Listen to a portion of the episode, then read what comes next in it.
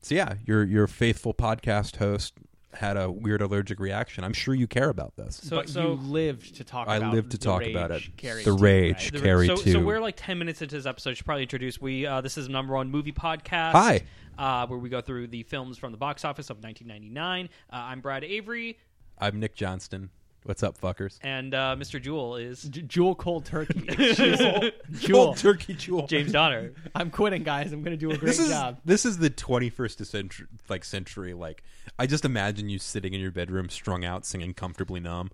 It's gonna be train spotting, but with Jewel. Yeah, Just me, just like freaking out to like some Lou Reed and like some underworld. choose life. Choose so we're Jewel. so we're we're covering this week uh, the weekend of March 26th. Uh, Nick, uh, you got the list of world events. Yeah, it was a lot. It was a busy week in the world this week. Uh, I mean, NATO launched airstrikes against Kosovo, which is the first time that NATO bombed a sovereign state as NATO, which is Uh-huh. pretty fucking crazy. Commemorative. Uh, commemorative, yes, they actually made commemorative coins, and everyone who flew a bomber, po- like a bomber, and then got one. Wait, did they really? no, and that, that's actually I what they wouldn't be sell. surprised if they did though. They said they sold them on the History Channel in between commercial Yeah. breaks. Um, I mean, that was before the 9/11 gold like Yeah. coin minting business got into thing. Uh, next, a jury in Michigan found Jack Kevorkian, Doctor Death himself, guilty of second degree murder after giving terminally ill man Thomas Uke a lethal injection, and uh, he let the tape of the execution get shown. I think on 60 Minutes or or some other news program, and that was the way I- they they prosecuted him. I learned about Jack Kevorkian You through don't know Mad Jack. Magazine. What what issue of Ma- Mad Magazine? It was it was just a running gag in the in Mad uh, around that time, and I remember having those issues. I think it might have been one of like the twenty dumbest things of the year. I'll say this. issues or something, or no, I think it was the issue. It might have been the issue that was making fun of Pokemon on it, and they also had a joke jokes about Jack Kevorkian in there. Uh, and finally, and most importantly, Stone Cold Steve Austin, Stone Cold stunnered his way to a victory over the current champion, The Rock, at WrestleMania 15 in Philadelphia. This was uh not too long before The Rock started getting into movies. I feel like it kicked into. I mean, so we had like the mummy Scorpion movies. Mummy, Mummy Um, returns next year Um, in the two years. um, Scorpion King. Scorpion King, Um, the, but then rundown. The rundown. Yeah, the The rundown. rundown's a great Yeah, fucking Rundown's movie. really good. And Um, Schwarzenegger's cameo in that. Yeah, but like that's the thing. I think that's Ass the in first the torch. time that like they finally introduced The Rock as someone who isn't a special effect. Sean William Scott last Um, yeah. good movie until Christopher Goon. Walken. Yeah, Christopher Walken's great in that. fucking It's so much movie. fun. The Rock. I mean, I love The Rock. I'm just gonna get that out of the way. The Rock is and I'm, great. Uh, we're recording this on the day of WrestleMania, which is literally what I'm going to do after this is watch Wrestle fucking Mania, watch Braun Strowman fucking wreck Michael Che and Colin Jost in the ring.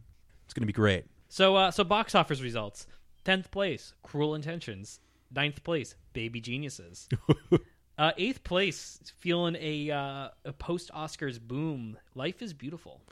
Wow. All right. Oh, yeah, didn't he have like an upset Best Actor win? Like no one expected him to win, but like Was that was it an upset? I don't remember. I think it was an upset, and I think he also It was remember he Miramax walked down the pulling out fucking. Uh, all the stops. he walked down the the stair. He walked down the chairs like they were a stage or something like that I at the don't know. Oscars. He stood up on his on the chairs and celebrated his win. Remember, does, does Roberto Benigni like do anything these I don't days? kn- No. Remember- well, he did Pinocchio to follow it up, and I think Destroyed that, his like, career. Destroyed. him. yeah, Like that I know. I've heard there's like a I know Miramax like also released like a English dubbed version, which is apparently like the most hideous like What, fucking m- thing. e-, uh, Pinocchio. yeah. yeah, I can imagine that. Uh, seventh place, True Crime; sixth place, Shakespeare in Love; Boo! fifth place, Doug's first movie, I saw that in theaters. I watched on VHS. Oh my god! and it was his last movie. It was his 'Cause last- It opened in fifth place. Well, yeah, it was his last movie, and that was also when they had made the uh, the the Doug people pack their shit up and went to ABC. yeah, I remember which, that, uh, that transition. Destroyed Doug, Yeah, the, sh- the, it, it was a totally different show, and it just it didn't work. It, and they were in a school that was shaped like Phoebe's head.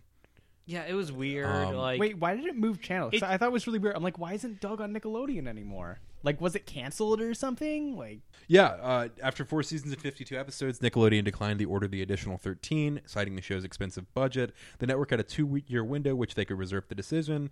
And then uh, in 1996, uh, they purchased ABC while purchasing Doug in a multi million deal as well. And uh, it failed. It was really bad, and uh, they owned the dog. They owned the dog trademark and all that sort of stuff. And yeah, it sucks. Yeah. Uh, so fourth place, the Mod Squad, Ooh, opening to a six million dollar weekend on fifty million dollar budget. Are those the people who fix your computer at Best Buy? No, I think that was like one like part of the, like the '60s TV remake wave, yeah. and uh, That it, was. it had Claire Danes, Giovanni Ribisi, and Omar Epps, and it made a domestic total gross of thirteen million dollars. God, Yeah. damn. There's not even a foreign. what uh, was the budget? fifty million? Oh fuck. Yeah, huge flop. Um, and then third place, our our next uh, new film this week, Ed TV from Ron Howard, Oh God, starring Matthew McConaughey. I remember Ed TV being on like AMC. I've never That- and seen. Ed- speak- Wait, speaking what of is- comedies that have way inflated budgets, this had an eighty million dollar budget, and Good it made God. it made a total of 32 million, 35 million worldwide. Oh my fucking 22 God, that's so in bad. just the domestic. that's so bad. Yeah, I honestly we can blame a lot of I think a lot of the predicaments that we're in today on the '90s Hollywood. Oh. Um, yeah, no, it's it's interesting the inflated budgets and kind of everyone going for broke on these these huge, uh, you know, the risk averseness of, Billion of dollar Hollywood paydays. comes from this era because they were dropping eighty fucking million dollars on romantic comedies. Well, I feel like the death knell for that. Um, I feel like maybe we'll get into this if this podcast makes it to 2001. Um, Town and Country. oh, the what was Warren that? Beatty movie. It was a Warren Beatty Yeah. movie. Um, the budget inflated to like 120 million dollars. Um, it was testing poorly. They kept reshooting it and reshooting it, and it nearly bankrupted New Line. Well, I think you know I- it's also you have that combination of um, Um, Oh, it- knowing that if you pump that much money into it, there's also a chance that you're going to get a billion dollar payday off of it. Um, yeah, but that's like winning the lottery. You know, but like, for romantic but they, comedy. But, well, you know, really, like Dark Knight was like kind of when that like talking about the modern Hollywood and Yeah. that involvement in it was when I think when Dark Knight passed the billion dollar mark, they were like, oh, we gotta like just pump everything into this, like go for broke on every single superhero movie because you know most of them will will make will make bank anyway, and then you're going for that that real big payday, like Yeah. with you know Avengers and some of the others that are were able to hit that mark. So that that's why they keep doing it. Yeah. and you know, I uh, as And a person who eventually, like- enjoys superheroes, I'm gonna say like I don't mind when they're done well, and I don't think they're suffocating the marketplace as much as people think. But they're also in a weird way cheaper to produce in the fact that they're probably going to be sure things. Right, you know right. like you can put down 200 million dollars and know that you're going to get that 200 million and its yeah, marketing it's budget more back it's it's more comfortable putting that much money into something yeah and i mean it's but because I mean I honestly mean, audiences are going to get sick of this shit and we're going to i pretty i pretty sure in game is that like in game is going to be the thing where people are like okay let's see something else right, right, and I think they they know that, which is why they've planned out this like decades long you know phases, and you know they have everything plotted out because they know that okay, well we can't keep the same actors going for this long. It's it's going to get tiresome. Like you're you're going to start testing, you know, how big this bubble can get, and you need to refresh and revamp. So, which is why they've been working on you know building up Captain Marvel and Black Panther now is that they can then take and they've been those ones casting that are people who going well. are significantly less expensive yes Yeah. than uh, than that. I mean, one only need to see Unicorn Store to realize that this was a great option for Brie, Brie Larson. right. Unicorn Store is bad. I have not seen it. I have not heard of it. It's uh, Brie Larson's directorial debut, Oh, okay. in which she stars in it. It's uh, a film that quite literally just embraces the magical Negro trope, Ooh, and great. uh, yeah, I That's would recommend you watch it. All right. Uh, second place. Analyze this. Still going strong. Uh, How much money is it made by this point? uh, by this point, it's made a total gross of sixty-nine million dollars. Nice. nice. And then first place again. Forces of nature. What Yeah. percentage drop did it have? Uh, it had a thirty percent drop. um, It's not bad. That's actually really good. Yeah, no, it, it added 166 theaters. It was in about 2,200 theaters at this point. Uh, 30% uh, drop, weekend gross of 9.4 million, uh, total gross at this point of 26 million. Wow, that's anemic. So how was the movie that we're talking about today doing? Yeah, so the movie that we're talking about today, so we, uh, Forces of Nature isn't worth talking about twice. Nope. Uh, so we decided to talk about something that never made it to number one, but is a much more interesting movie, if, if flawed, uh, The Rage Carry 2. Uh, so Rage Carry 2 opened a couple weeks ago at uh, second place, quickly dropped down to seventh and is now uh, at this point March 26, 1999, uh, swimming around at 12th place. How many theaters is it still in? It is. Uh, it had a 550 theater drop this weekend, God so it's damn. in about 1700 right now. Wow. Um, it's an MGM production. Uh, made 1.67 million for the weekend, it's, which is a 54.9 percent drop. Um, its total gross uh, at this point is 15 million. It was on a 21 million dollar budget, so it's still struggling to make its money back. But uh, it I- wouldn't. yeah, uh, it it made a total domestic gross of 17.7 million dollars. Yeah, and there, there's no information about a uh, foreign release for this. Yeah, I, I imagine it probably I, wasn't I feel big. like they just dumped it to video. Right. Um, So i this is an they interesting under the production. Silver Laked it. yeah, uh, belated sequel to Very a horror belated. classic. Uh, the original Carrie is from 1976. Yeah, an for reference, interesting. 23 years later. And we think the Legacy sequel is a relatively modern invention, and it's not. Like you know, it's been. I mean, this is coming from an era where we made what sequels to The Wizard of Oz fifty years Halloween. after it Well, came yeah, out. I mean, like I mean, it goes back to the 70s and b- even before then. Like, legacy sequels are nothing new. We're Yeah. just seeing more of them now. because um, in a run. properties are sure Nostalgia. bets. Yeah. Yeah, But definitely not a new invention.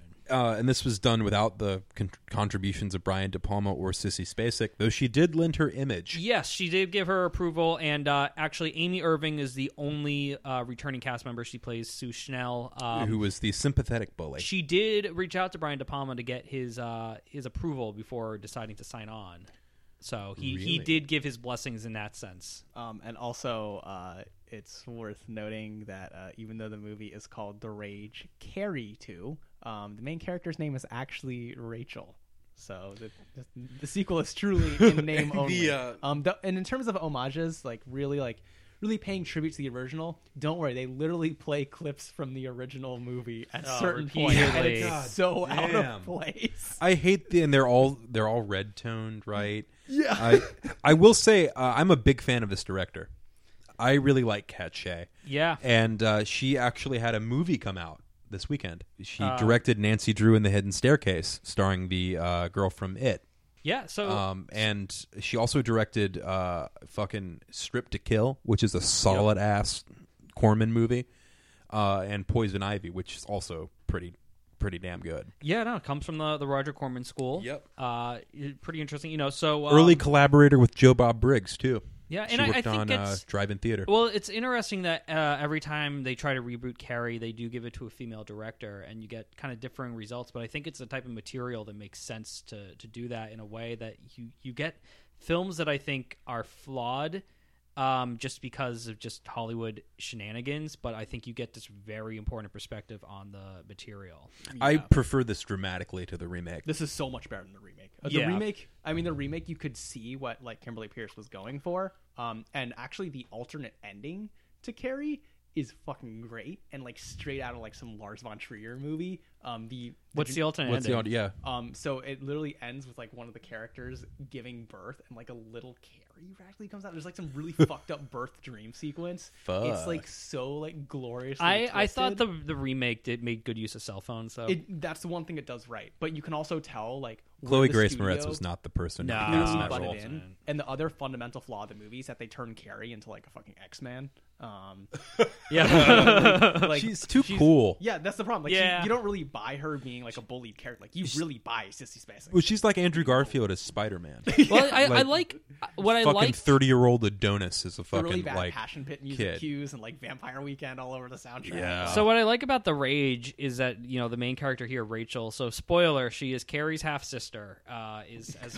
how we what we learn. So she also has psychic powers. But the funny thing is, the film implies that since it's a recessive trait, literally all of the telepaths in the world come from uh, what? What's his name? Roger White's nutsack. like seriously, like the man is just a telepath making factory. like he just rolls out and just like. But it's also funny to think like he's got a type, man, and that type is really just not good for him. I mean, Ralph. I think it's Ralph White actually. Is the uh, the character? Yay! One second. He's not really in the movie. He's not in the No, movie he's at just all. mentioned. He's just mentioned. He's just uh, yeah, Ralph White. Ralph White uh, is Carrie's father, and it's uh, you know it's uh, Rachel's yeah. So in daughter. this in this case, uh, Father. uh, Rachel, who's played by Emily Burgle. Uh, Um, her mother is J. Smith Cameron, who uh, also, like uh, the original film, uh, is insane and is uh, s- living in an asylum while Rachel lives with foster parents. You know, she fits a lot more into the environment in a way where uh, Rachel's this kind of very '90s goth kid. Uh, so she it fits that outsider element a bit better because it's much more like a believable teenager of the time where there is that you know she's she's streetwise she she's uh but she's still you know on the outside because uh, the school's still ruled by the jocks and all that Jay Smith Cameron has another connection to our one of our previous episodes. Oh, she She's does? Married to Kenneth Lonergan. interesting Whoa. Yes, uh, Ah. they have a daughter together, Ah. and uh, she's totally wasted in this film. Yeah, no, she she gets very little to do. She gets real little to do. Um, Amy Irving as Sue, Sue Snell. Uh, Sue Snell is now the guidance counselor at the high school. Trying to save students because she failed to save Carrie. Yep, and she recognizes that uh, Rachel has the same uh, telekinetic powers, and so she tries to you know save her before Carrie happens all over again. Yep. Uh, and then the film becomes basically an indictment of the same culture that Varsity Blues celebrates. And that's what's so interesting about it. Like I feel like The Rage Carry 2 came out in almost the wrong decade. Um in an alternate universe, I feel like The Rage Carry 2 had it been made in like the post like Brett Kavanaugh age would have been ex- in like insanely successful. Like, yeah, I'll tell you this too, though. I think that I, I have my own theories about why this movie flopped and why it's not considered very good to be very good. But I will say that yeah, I, I totally agree with you. I think this movie is uh, like even more relevant than it is when It's like it came the out. perfect blueprint and for it a Carrie just shows reboot. you how this sort of patriarchal society just destroys everyone. and keeps getting away with it. Yeah. So it is based. So basically, the plot of it is that there's these uh, jocks uh, at this high school who are keeping a running tally of all the girls they sleep with and trying to score points by sleeping with different girls, uh, which leads uh, Rachel's best friend to kill herself after she finds out that uh, one of the boys was just using her, like that she you know lost her virginity too. played Uh, by a pre-American beauty Mina Suvari. Yeah, so this is actually based on a real. Uh, speaking of kind of, it feels more relevant today. Well, it's based on a real controversy that happened uh, and and some real crimes. Holy uh, shit! Yeah. yeah, no, Wow. So the the, the Spur Posse. this 1993 incident, the Spur Posse. So let me just pull up real quick. I've, I've got it up. Yeah, the reason Yeah. why they chose the name was because uh, they were fans of the San Antonio Spurs. Yeah, so the Spur Posse. Um, this is actually really gr- gruesome. Um, It's so disgusting. uh, yeah, uh, sexual assault trigger warning uh, here. Uh, just reading from Wikipedia, the group came to national attention on March 18th, 1993, when the Los Angeles County Sheriff's Department arrested a number of members for various sexual crimes. Prosecutors later dropped all but one of the charges after being unable to prove most of the encounters were non consensual, although many were with underage girls, some as young as 10. so these are high school students. These are high school students committing these crimes. So And they made the talk. They were on the talk show circuit. Oh I mean, there was mean, oh. there was one one case where one of the the boys actually broke into the girl's house and oh my god! like Joan in the middle Didion of wrote the a book night. about this too, or a a letter, Yeah, uh, at least in the new, uh, a article in the New Yorker about this. I mean, and It's yeah, disgusting. yeah. So so Joan Didion wrote about this. Um, it did become an influence for a number of uh, things. There's a Law and Order episode based on it, of It's a- course. Um, they're in a Bratmobile song, which Yeah. makes a lot of fucking sense. yeah, there's an uh, X Files episode that involved. Jesus like, brings in- Christ. So this, is so much worse. It's really horrible. And so the the fact is like Rage was- Carry 2 is commenting on this specific case and and bringing this in. So like talking about like this is feels very relevant today with the Me Too era. Well, again, I think part of the point of the Me Too era is this has been going on for so long like and it's just been, you know, Oh, absolutely. forgot, you know, pushed aside that uh yeah, no, this is happening in the early 90s and uh, we were talking about it then too, just not to the degree that we're talking about it now. Ugh. Um, but yeah, so the the Rage Carry Two deals heavily with this. Yeah. uh, like the plot is entirely structured about this, and is what ultimately leads to kind of instead of just the more traditional kind of typical high school bullying that we see in the first movie, that leads to Carrie's uh, massacre at the end. Uh, this has a real feminist lens to the horror component of you know attacking this rape culture a real righteous fucking anger at the end. yeah to it's it. a real so there's a reason it's called the rage like there's a real rage behind this and like it's not just a spooky name for a horror movie like it's actually really coming at this toxic, Yeah. you know, high school patriarchal culture. Shay has never shied away from having her work be explicitly about patriarchal structures and the people that live within them, say in Strip to Kill and all of these different things. And honestly, I think she kind of fucking rules. And I wish she had more of a expansive career. Just Yeah. hadn't fucking killed it because people are losers. Yeah, I really have to like dig into her stuff more because I have not seen anything else she's done. It's all on Prime.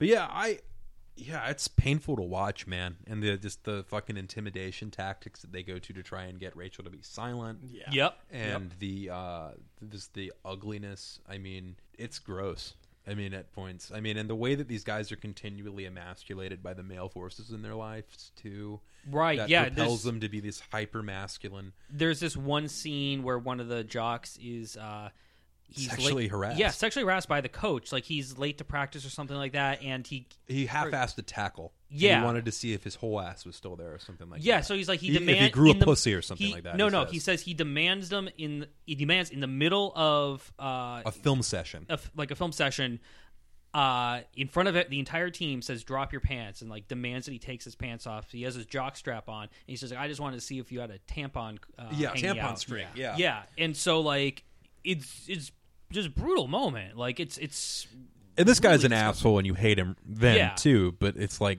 damn like Right. of course this guy grows up to be a scumbag yeah because this is the culture that's enforcing and you know instilling this in him we have the also the prescience of revenge porn yep uh, in this as well when they broadcast. Uh, we need to probably mention Rachel's love interest, yeah who is adjacent to this group of guys, and that he's in the same football team and they all grew up together and all that sort of stuff.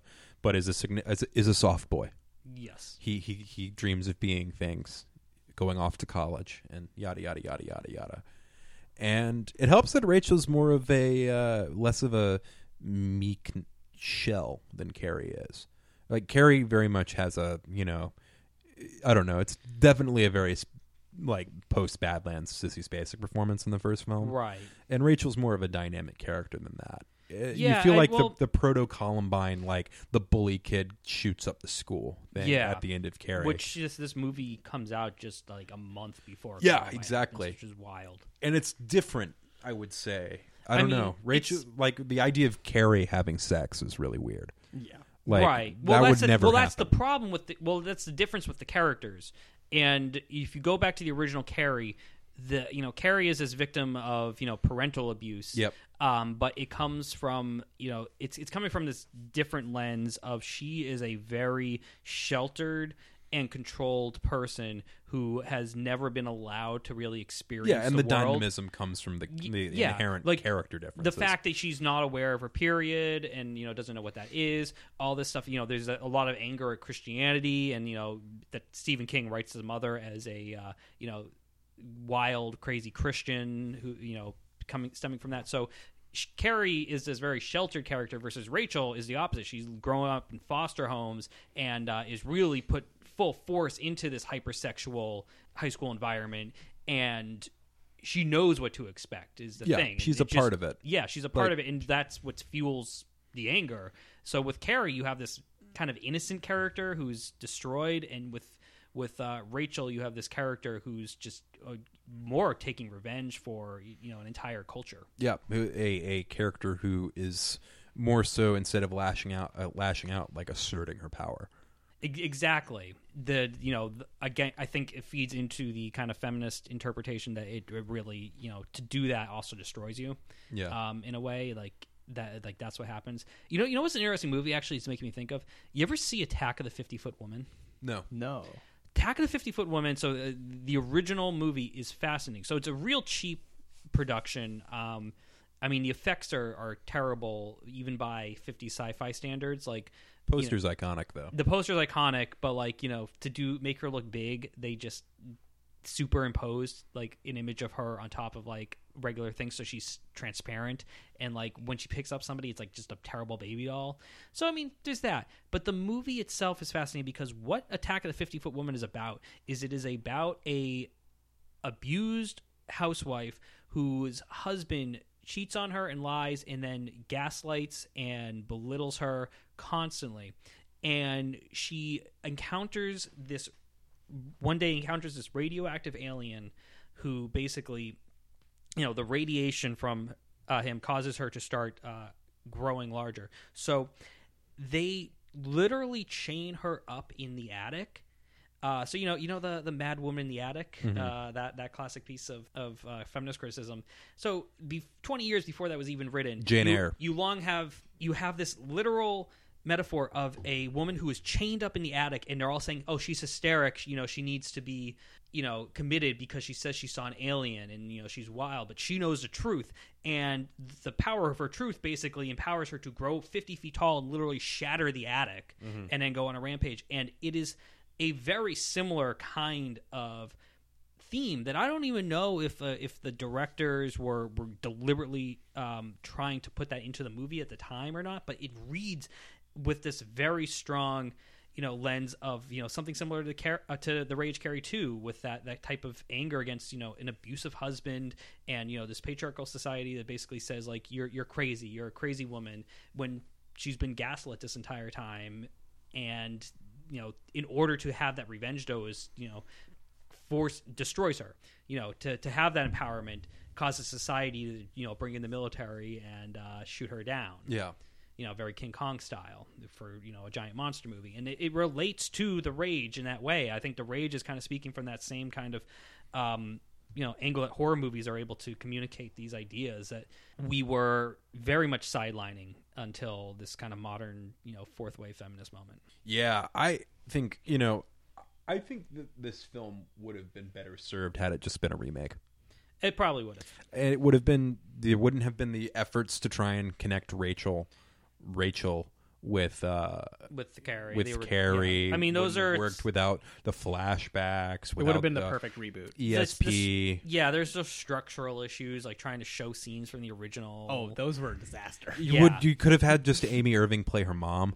yeah, and just as had like it be a like less- nod, to a the less original. like intense i mean less intense christianity stuff to get the point across Yeah. here i mean seriously like i just think it would have been so much better it would have been you know and i think a lot of the film's issues come from that i'm not going to criticize shay's style because she's operating Not in the criticize 90s the studio. thriller yeah style It's a very '90s look. it's not Very it's- nineties. I mean, very you- you- nineties you- soundtrack. like if you think wes craven was doing anything differently here then you are a, a moron Oh yeah, Like, no, seriously it's it looks like Scream. It, it is absolutely looks it like is Scream. just the same shit i mean and it's Yeah. it's it's attempting to be in its genre and it doesn't dilute its message yeah. I um, mean, it, there's there's issues with the filmmaking at hand. Yeah. um, There's like some issues with the script, and yeah, I think there, the there old- is a scene yeah. where the dog gets run over, and I, I know like it's normally not a funny thing in movies, but the way the scene is handled is like so hilarious. Yeah. Like the music choices and like the special effects. Don't worry, the dog is okay though. The dog, dog they do take is the o- dog to the vet, and the dog is okay. the dog is okay, but the scene is like so ridiculous. yeah, it is. It is absurd. you know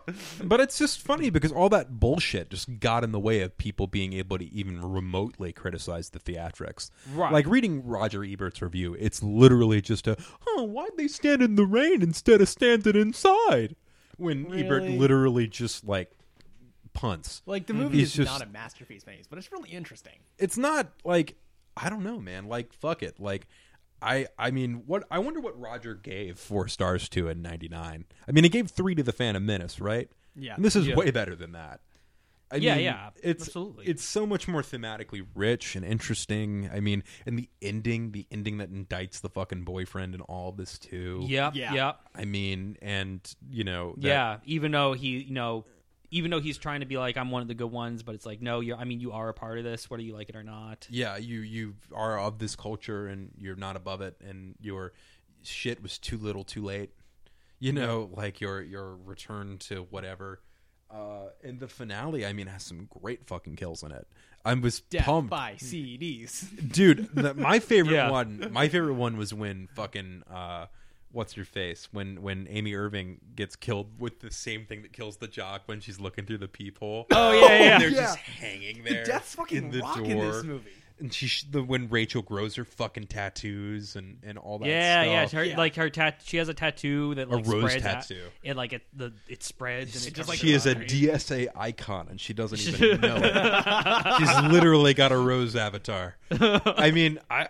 you know, and there's so much good shit I mean, in this movie, that's just you know, it's it is a s- bit of a slog, but a lot of that is the Carrie shit. Like I could see a cut of this movie that just pretends the original Carrie didn't happen, and maybe there is.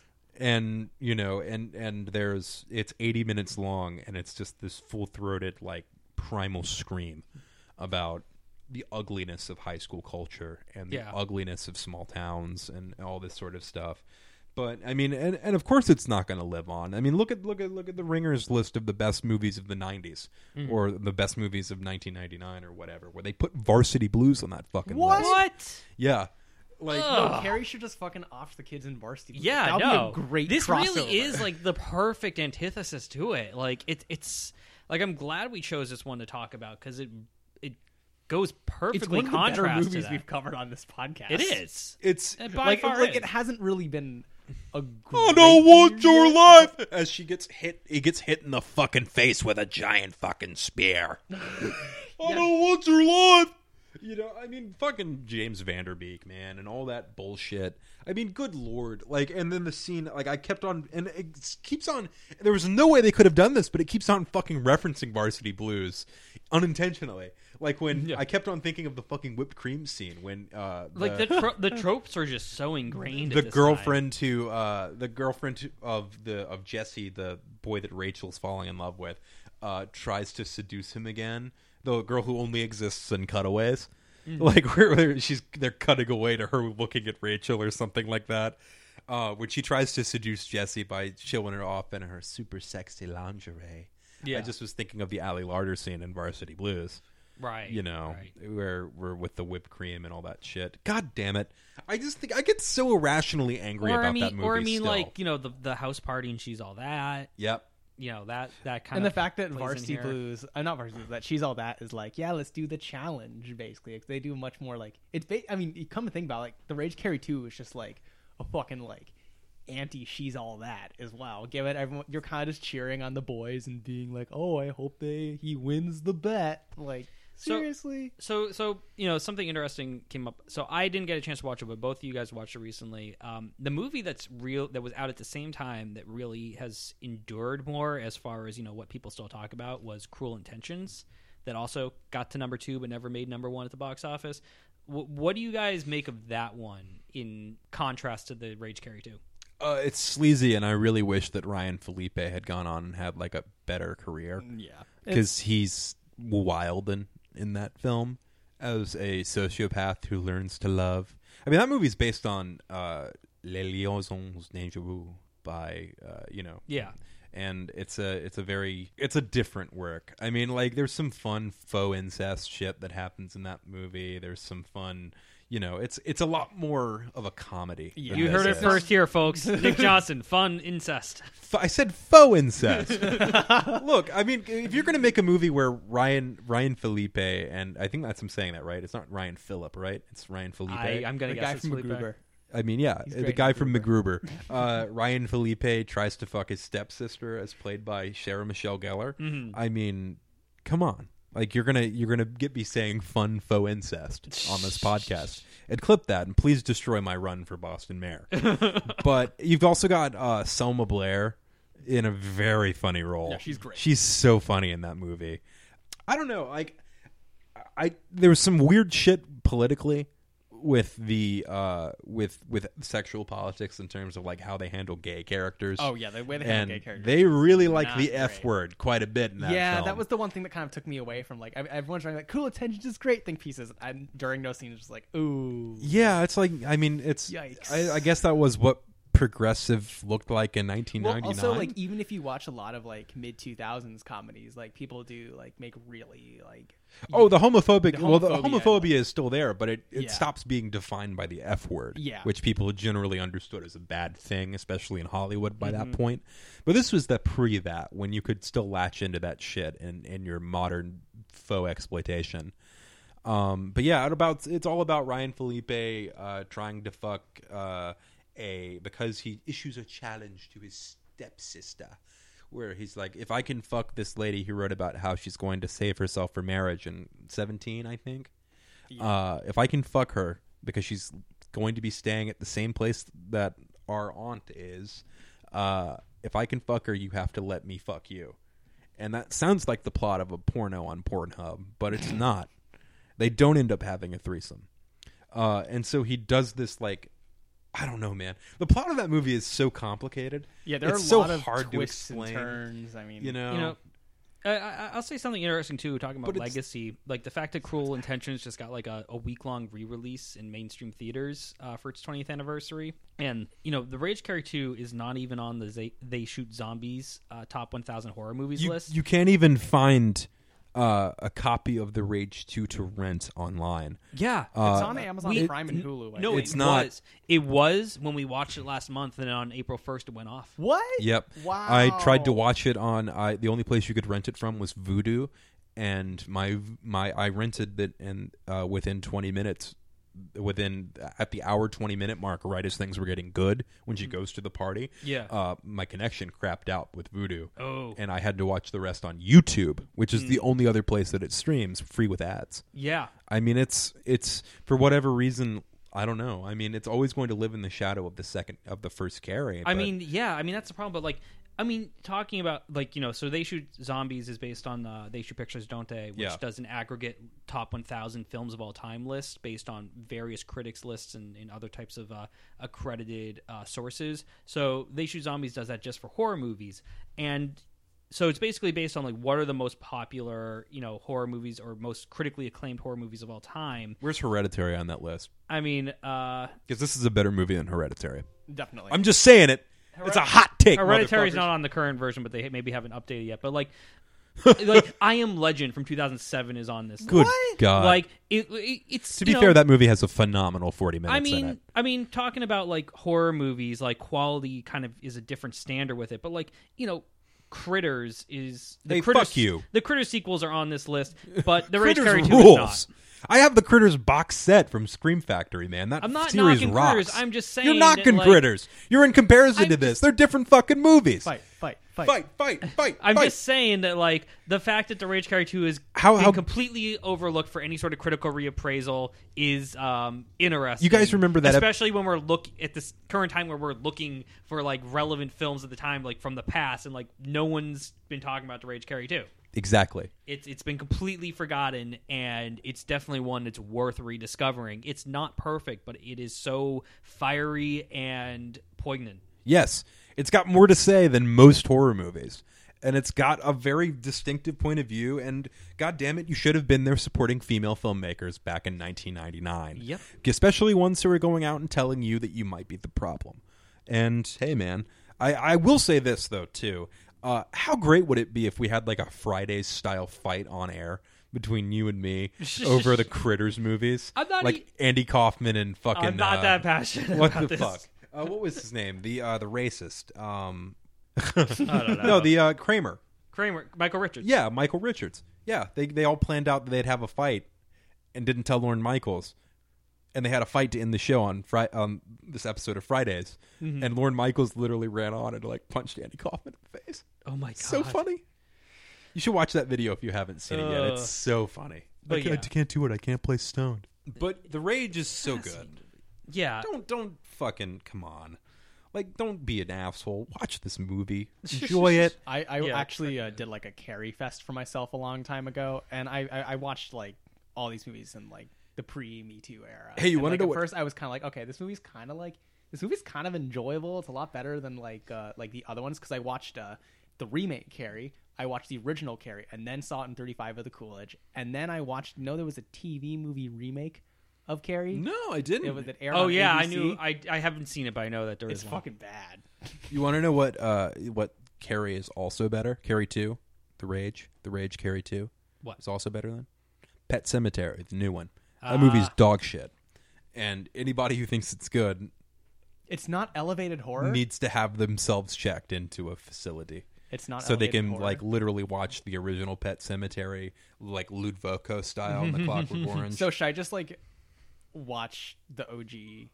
Yeah, Cemetery. you, Yeah, I've the actually original never one seen is the very original. fun. Yeah. Okay, cool. and it's Yeah, out 'cause- on 4K now. Wait, it's on 4K. yeah, Shit. they put out a Um, 4K disc. Uh, nice. in- I mean, it's on or Prime, remake. so I'll probably just like do that tonight or something. I've got tomorrow off, so you know, I was gonna I love go it. see uh, Pet Cemetery on my day off, but you know, what? I think I'm just gonna. Yeah, watch the original. I mean, Watch if you the want to OG. laugh, if you want to see something that's so bad it's good, the last 30 minutes of that film are so dumb and Nick, you're almost ridiculous. selling me on seeing the remake.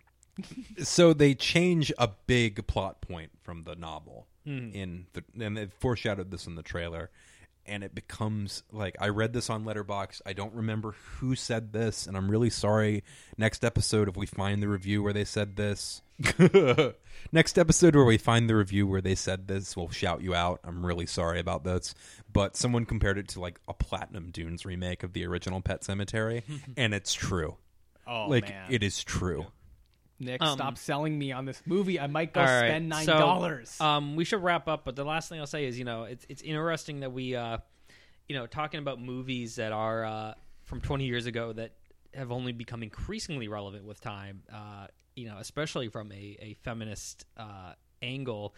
You know, next week we are going to really be getting into it with the first in a three part series on The Matrix. Woo! Finally, We're finally there. We're finally actually like we're in, we're in interesting Da-na-na. movie territory. Da-na-na. it's, it's going to actually be our Da-na-na. first actual great film that we get to cover. Yes, Like finally. I, I I've already rewatched it. I mean, I'm hyped to talk about it, but like it is, it holds up, and we've got some interesting coverage because some interesting things happen uh, in the course of this movie's number one box office reign. I'm really excited. I can't wait. Um, like we've, I think we've made it through uh, the dumpster fire of the beginning of 1999, and we're Oh, finally oh don't getting- worry, don't worry. We got three weeks of the Phantom Menace coming up. Oh shit! Uh, I have to say we should we should have ended this episode with fucking "Wake Up" by Rage Against the Machine Oh, we'll do that. because I'll, that would have been pretty funny. I'll do that. I'll do that. But uh, yeah, I'm really excited for the Matrix. I was obsessed with the Matrix, and like remember back when you could download QuickTime movies from the iTunes trailer. Oh, hell shop. yeah, I remember I that. used to fucking I had an archive of trailers on my computer, and I used to watch the fucking Super Bowl spot for The Matrix Reloaded like five times a day when I was thirteen. nice. I loved. I was a member of a weird like I was a member of a Matrix forum when I was in middle Oh, school. oh, I Whoa. love, yeah, Like- forums. It's uh, you know what? It's pretty uh, it's pretty fucking cool, man. And The Matrix is a good ass movie. Yep. Um, I mean, what else are we gonna? Yeah, Yeah, So, well, we'll we'll have some interesting uh, twists on it for you know. I- I, well, next week will just be a straight talk about the Matrix. Yeah. Uh, so anyway, uh, goodbye. Uh, see you uh, next week for uh, a much better movie than anything we've covered to date. Woo! We made it. bye guys. Bye.